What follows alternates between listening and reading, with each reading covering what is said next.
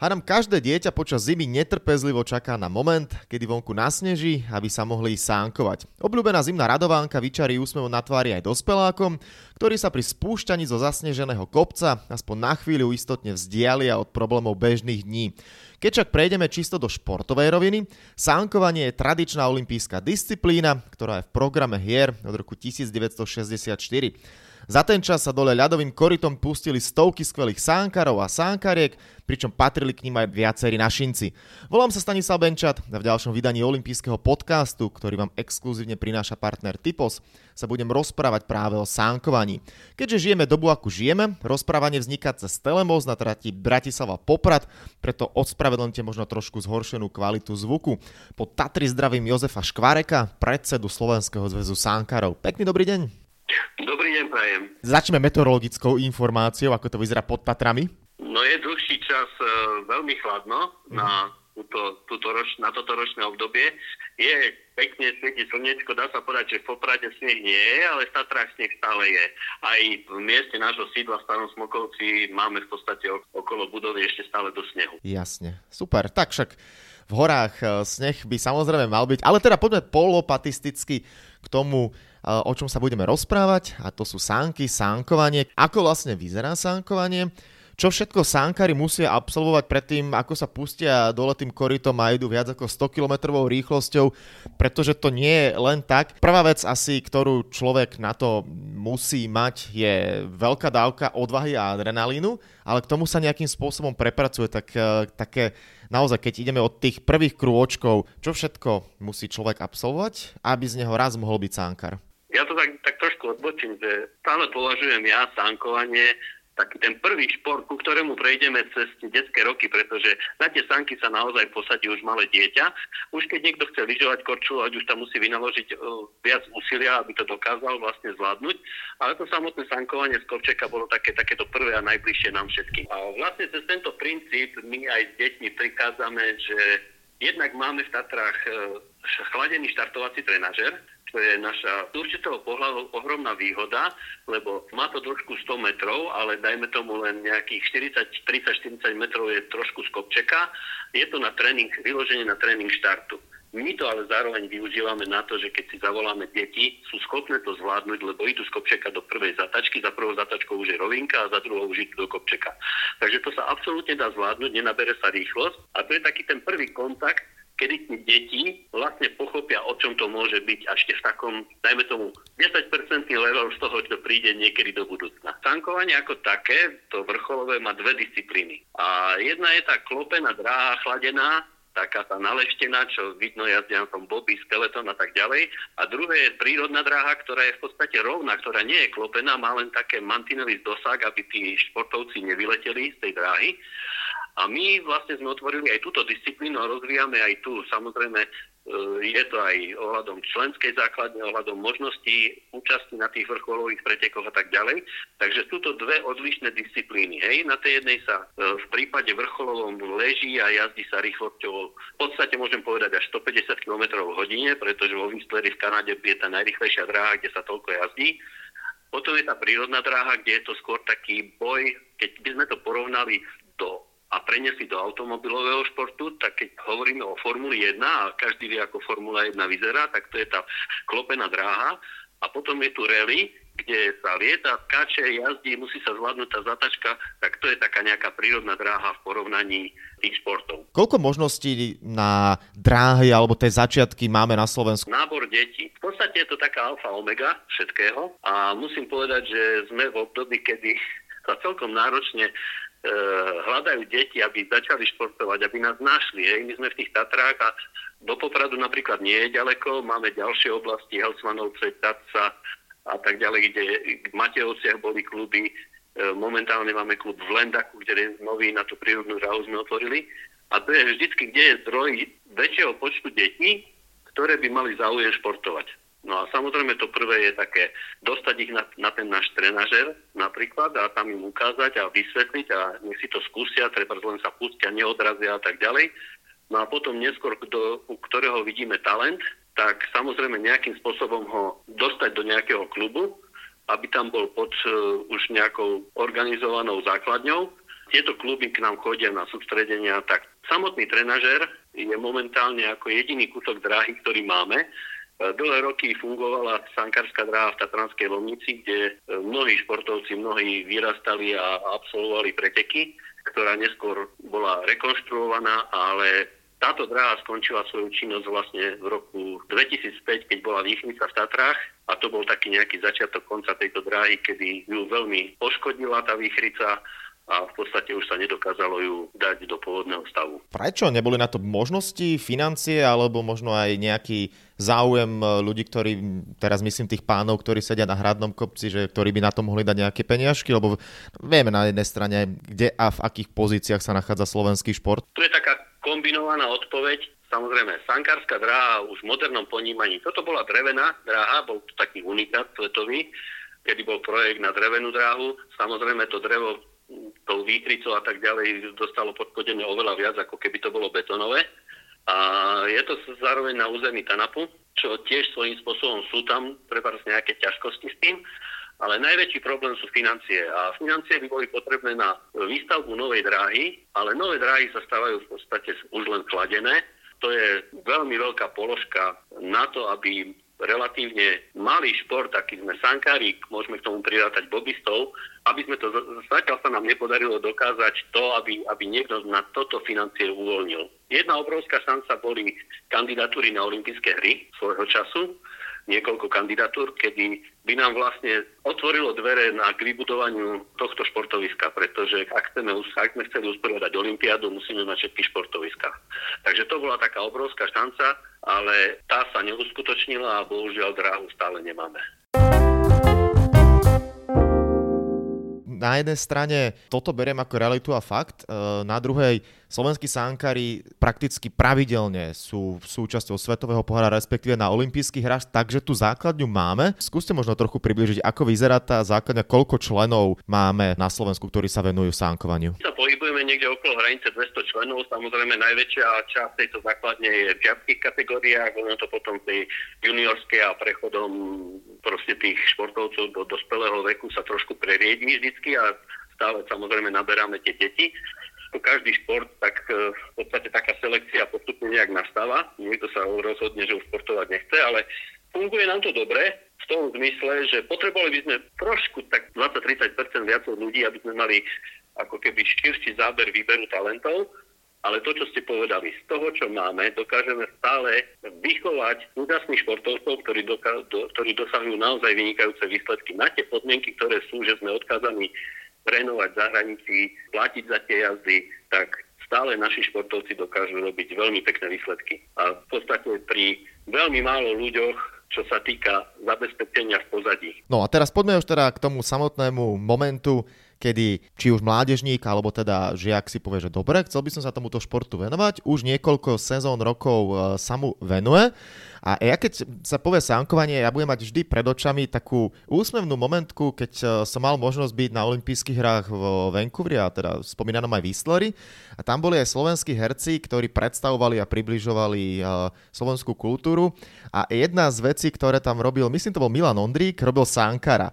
On to tak geniálne napodobnil, čo všetko ten Sanka robí, ako si sadne, ako sa rozcvičuje, až potom ako sa, no, normálne to poviem, hodil na zem, lebo však nemal za sebou akože výstroj a išiel, klopil zo strany na stranu, bolo to niečo neuveriteľné a pre mňa to bol obrovský zážitok. Tak ale teraz to poďme do tej športovej verzie. Niekto to aj vidí raz za uhorský rok, keď idú sánky v televízii, tak naozaj ten adrenalín musí pracovať neuveriteľným spôsobom, ale asi aj fyzička toho športovca musí byť na takej úrovni, aby udržal telo, mal ho poriadne napäté. Je to asi tak 50 na 50, že mať silnú fyzickú stránku, ale aj tú psychickú asi, aby sa človek nerozhodil, lebo tam každé malé škobrtnutie a môže to skončiť uh, tragédiou. Tak skúste možno približiť, ako vyzerá taký poriadne dobrý tréning, aby niekto už mohol ísť do toho korita a pustiť sa dole po pár sekundách ide stovkou. To je z 0 na 100 idete vie prakticky ako Ferrari. Áno, ako hovoríte, jednak musia byť všestranní títo športovci,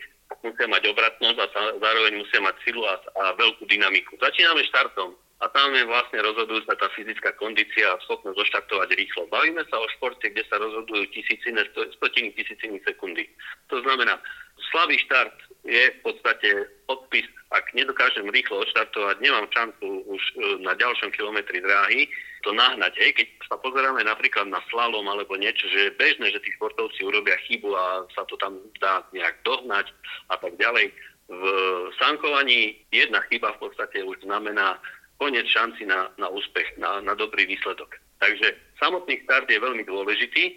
Štart pozostáva z toho, že sa odráža z takých e, pevných madiel, kde sa športovec drží, takže najskôr musí mať ten odraz, musí dokázať tým, tými rukami, tým chrbátom to silno odraziť a potom má na rukách e, niečo ako keď má bežec pre tri obuté, tak má hroty na prstoch.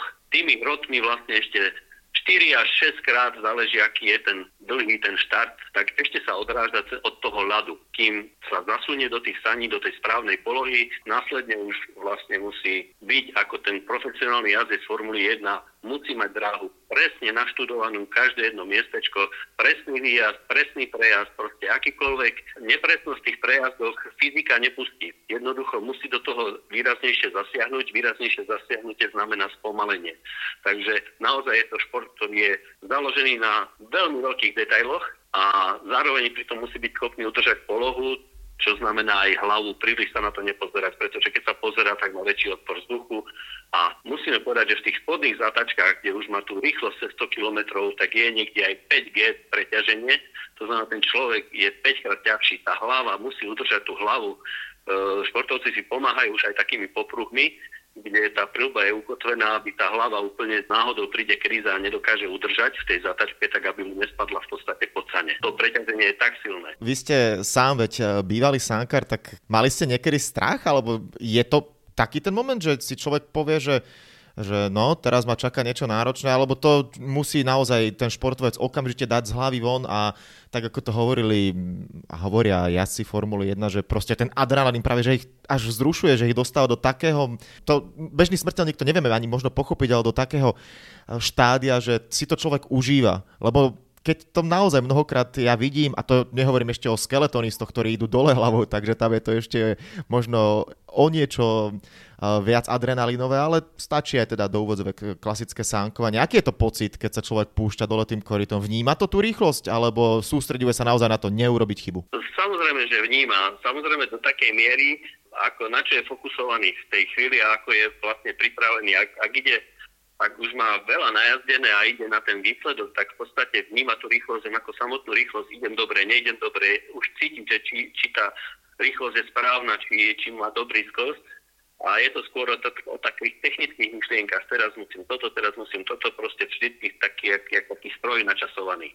Ale každý z tých športovcov v priebehu toho ako začal a postupne chodil na tie tréningy, aj keď už bol dobrý športovec, tak samozrejme pocíti niekde strach. Jednak sú to ťažké dráhy, sú to ťažké miesta na tých dráhach. Dajme tomu sú obdobia alebo preteky, kedy veľa pretekárov spadne na nejakom mieste, teraz vie, že nejakým spôsobom to zasiahne tú psychiku. Logicky ten dobrý športovec to potrebuje zvládnuť. Potrebuje, potrebuje ako keby to zrnko prach, e, strachu premietnúť presne do toho adrenalínu, ktorý vyburcuje v ňom ešte a vyburcuje ho do väčšieho výkonu. To je podstata toho, ako to zvládnuť. A to užívanie si v podstate áno, ono to tými rokmi a tým množstvom pretekov presne tak prichádza, že to už je také vzrušenie, že to už, to už je taká, taká malinko droga. Keď to tam je, tak, tak to burcuje človeka do toho maximálneho výkonu a to je okolo, sú tí, tí sedia tam vedľa tí e, protivníci na tom štarte, počúvať tie časy, vie, že ako to dneska ide, rýchlo nejde, pozrieť sa na tú dráhu, vidíš, že dráha je pripravená oveľa kvalitnejšie, ako bola v tréningu, že je to čistý, hladký lad, že nedá sa na tom ani udržať. To je všetko, čo tak nejak spôsobuje ten adrenalín a vie, že tam poletí tou 140 dole a že musí to zvládnuť a samozrejme nemyslí na to, že spraví chybu, pretože musí myslieť na to, že ako kvalitne to má prejsť a to presne mu musí výjsť. Mimochodom, keď možno aj prídu rodičia prvýkrát so svojimi deťmi, nemajú špeciálne teda rodičia prílišný strach a povedia si, dobre, radšej dáme ťa na nejaký iný šport, pretože ja už som spomenul olympijské hry vo Vancouveri a bol tam prípad Nodara Kumareta Šviliho z Gruzínska, smrteľný. Ja viem, že je to jeden z množstva, keď si zoberieme, či už je to automobilový šport Dakar alebo takto, tak tých prípadov je oveľa, oveľa viac, ale niekde to rezonuje. Ako veľký je možno strach a možno koľko percent, či už detí, alebo teda rodičov zasiahne z úvodu a svoje deti stiahnu, respektíve či sa aj tie deti stiahnu, alebo naopak, tým, že to ide postupne pomaly od trenážerov a jednoducho si na to zvykajú, tak nevidíte nejaký veľký odliv, že ten faktor strachu je tam prirodzený, ako pri väčšine športov, kde ten adrenalín zohráva svoju úlohu, alebo teda možno prvý, druhý tréning a niektorí to zabalia. Áno, je to taká nejaká postupná selekcia a beriem to tak väčšinou, že keď už tam vôbec niekto rozhodne prísť k nám a že to dieťa to vyskúša, tak je tam veľká pravdepodobnosť, že tam je ten záujem, aby, aby to robilo a nejakým spôsobom ten rodič alebo niekto vníma, že to dieťa má k takému športu e, možno nejaké predpoklady alebo ako pozorovaním to má nejak zistené tým, že ten trénažer je naozaj tam, tam strach väčšinou, tam sa málo kedy stane, že, je to, že niekto pocíti strach a že toto nemôžem robiť, lebo to nie je veľká rýchlosť. Možno, že tým, že tí rodičia sa ani tak veľmi už potom nedostanú na tie tréningy, kedy ideme do zahraničia, bereme tie deti a pustíme ich, dajme tomu, 300 metrov, ale my sme veľmi opatrní v tom, aby to dieťa stále bolo v komfortnej zóne, Samozrejme, ono nejaký strach pociťuje, ale vieme, že nemôže sa mu nič stať, možno si trošku niekde buchne ručku alebo niečo, ale nejdeme do nejakého rizika, kým nie sme istí, že to dieťa zvláda a môže ísť vyššie a tak ďalej. A tá postupnosť potom je rozhodujúca preto, aby to dieťa vlastne už prešlo z toho strachu do tej chuti dosahovať lepšie výsledky. A to je krásne to pozorovať, ako sa to udeje. Samozrejme, stále sa môže stať, že už ten športovec vrcholový povie, už je to tak na hrane, lebo ten, každá jazda je v podstate postavená úplne na hranu, keď má ísť ten vrcholný výkon. Niekedy príde ten čas, kedy sa veľa vecí dá dokopy a povie, no dobre, potrebujem sa už venovať niečomu inému, možno sa už tu necítim dobre, ale príklad Joška sa má svoje roky, stále jazdí, stále má chuť dosiahnuť ohromný výsledok a takto máme veľa športovcov. Možno skôr nám odídu športovci kvôli ekonomickej situácii, že potrebujú živiť rodinu a toto práve nie je šport, ktorý by bol taký, aby, aby tú rodinu spokojne uživil, že sa to dostane peniaze. Mm, už spomínaný Jozef Denis patrí k najväčším osobnostiam slovenského sánkovania z minulosti, pochopiteľne legendárna Mária Jasenčáková, po prípade Lubomír Mik, Walter Marx. To sú mená, ktoré mali pekné úspechy na olympijských hrách. Ja už som to spomínal, že prakticky neustále sa naši športovci dostanú pod 5 eh, olympijských kruhov. A či si to chceme priznať alebo nie, tak ten čas tak neuveriteľne rýchlo plynie, že celá tá športová verejnosť sústreduje svoje oči najmä na olympijské hry, ktoré budú v lete v Tokiu, ale Peking je takisto za dverami, necelý rok do zimných olympijských hier.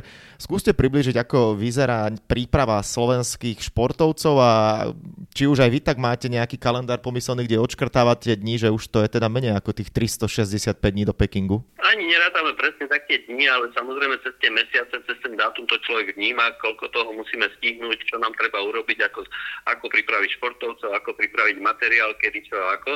Takže ten tlak postupne narastá, ale zase musím povedať, vykryštalizovalo sa to zase do tej sezóny veľmi dobre. Máme, máme športovcov, relatívne opäť dosť športovcov, ktorí majú šancu sa na Olympiádu dostať. Keď začneme Joškom Ninisom, ktorý samozrejme tú svoju výkonnosť a moment aktuálne mal 12. miesto na majstrovstvách sveta, čo je skvelý výsledok, napriek tomu, že sezóna nebola až taká dobrá, lebo v lete mal zranenie, máme tam dvojku Averčak, my štvrté miesto do 23 rokov na majstrovstvách Európy, to isté štvrté miesto do 23 rokov na majstrovstvách sveta. Katka Šimoňaková, to je taký ten základ reprezentácie, ktorý už ako pre, pre nás je samozrejmosť, že bude, že vybojuje miestenku na olympijské hry, lebo dnes musíme brať, že už len vybojovať si miestenku na olympijské hry nie je jednoduchá záležitosť. A do toho sa nám rysujú v podstate mladí chlapci Joško Usla a Majo Skupek, ktorí, ktorí majú šancu sa dostať tiež ešte na tie olympijské hry. Majo Skupek ešte stále junior, ale oni tými svojimi výkonmi už si zapýtali teraz nominácie na seniorské preteky v tejto sezóne. Zatiaľ sa nám tak očukávali, ale mali párkrát pekné jazdy, kedy sme zistili, že by mohli miešať karty a mohli by si vybojovať miestenku.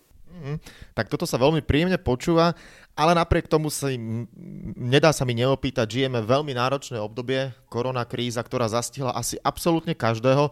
Ako veľmi toto všetko, čo sa deje okolo nás, e, zasiahlo slovenské sánkovanie? Ako veľmi vás nepríjemnila korona život? No, ako asi všade znepríjemne je veľmi. Tá miera znepríjemnenia je veľmi veľká. Samozrejme sú to obmedzenia tréningu, obmedzenia spoločných tréningov, stretávania sa. Veľké obmedzenia boli počas sezóny, kedy tí športovci, len spomeniem niektoré veci, pravidelné testy, do zahraničia, ďalšie testy na tých pretekoch. Museli, museli nejakým spôsobom sa správať, možno spolu nemohli byť v niektorých situáciách, nosiť, nosiť tie rúška, obmedzuje to tréning, možnosť ísť trénovať alebo udržiavať kondíciu, lebo sú zvyknutí, že v priebehu toho pobytu v zahraničí idú niekde do tej posilovne a udržiavajú si kondíciu.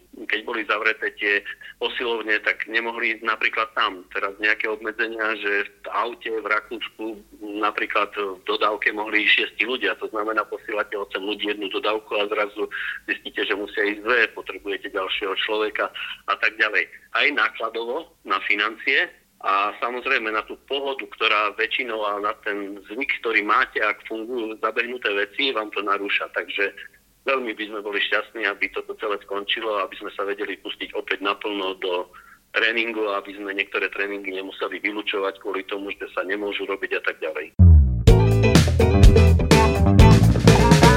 Toto zbožné prianie samozrejme si želáme absolútne všetci, bodaj by to tak bolo a už e, celá pandémia odišla. Tá tam olimpijský podcast sa bude pomaly, ale isto chýliť ku koncu, ale patria k nemu aj dve rubriky a tie neminú ani vás. Začnem gastronomickou otázkou. Aké sú vaše obľúbené raňajky, bez čoho si neviete predstaviť začiatok dňa, možno nejaký raňajší rituál, ak máte? Čo sa týka stravovania, mám veľké rezervy, ale musím povedať, že sú obdobia, kedy mám na raňajky veľmi rád, dajme tomu vajíčka s cibulkou, praženicu, ale potom samozrejme zase si vstúpim do svedomia a idem tam nejaké cereálie a jem nejaké cereálie e, s ovocím, ale zase potom príde obdobie, kedy už sa mi to preje a zase potrebujem tú zmenu. Takže tak sa hýbe medzi týmito takýmito možno slané, sladké. Nie som nejak príliš zase vyberavý v tom, čo by som jedol. Dobre, a poďme na záverečnú časť a to je kvíz. Mám pre vás pripravené tri otázky.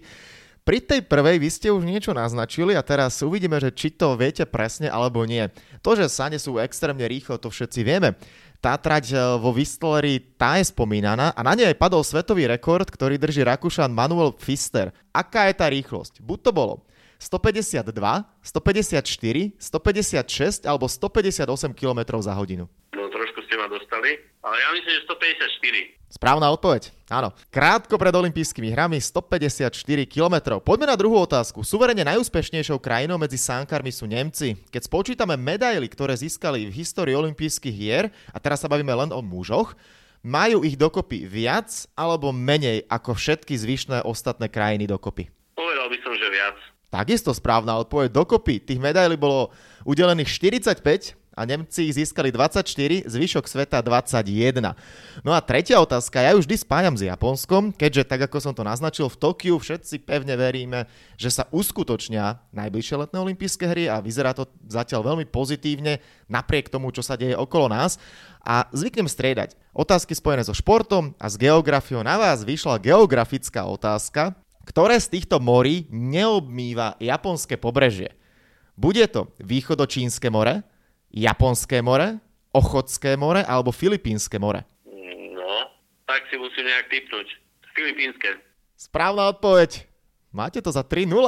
Pekne, pekná práca. Dlho som nemal respondenta, ktorý by odpovedal na všetky tri otázky správne. Super, tak 3-0 v kvíze a dúfam, že takto minimálne dobre to pôjde vždy všetkým slovenským sánkarom, aby keď sa pustili dole tým korytom, eh, robili radosť eh, všetkým slovenským fanúšikom a rovnako tak aj Jozefovi Škvarekovi, predsedovi Slovenského zväzu Sankarov. Ešte raz vám veľmi pekne ďakujem, že ste boli ďalším hostom olympijského podcastu, ktorý vám exkluzívne prináša partner Typos. Prajem eh, všetko dobré a ešte pekný deň.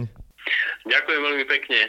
Tiež ďakujem aj za prianie a verím, že naozaj sa nám podarí a veľmi sme si želali, aby, aby výsledok z Olympiady sme priniesli nejaký pekný.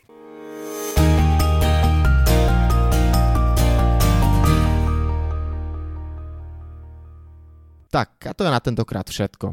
Dúfam, že sa vám náš podcast páčil. Prihláste sa na jeho odoberanie vo svojej podcastovej mobilnej aplikácii na platformách Google Podcasty, Apple Podcasty a Spotify. Podcast môžete podporiť tým, že ho odporúčite niekomu z okolia alebo náš podcast ohodnotíte na Apple Podcastoch, veľmi nám to pomôže. Všetky olympijské podcasty nájdete na stránke www.olympic.sk lomka podcasty. Svoje postrehy, názory na aktuálny podcast mi pokojne napíšte na môj mail stanobencat.gmail.com Rovnako tak mi môžete napísať tipy, s kým alebo na akú tému by ste chceli počuť podcast v budúcnosti. Volám sa Stanislav Benčat a budem sa tešiť na vás pri ďalšom dieli. Tak teda zatiaľ sa majte a všetko dobré. Olympijský podcast vám prinášajú exkluzívny partner spoločnosť Typos, generálni partneri 4F a Toyota a hlavní partneri Bila, SPP a Matador.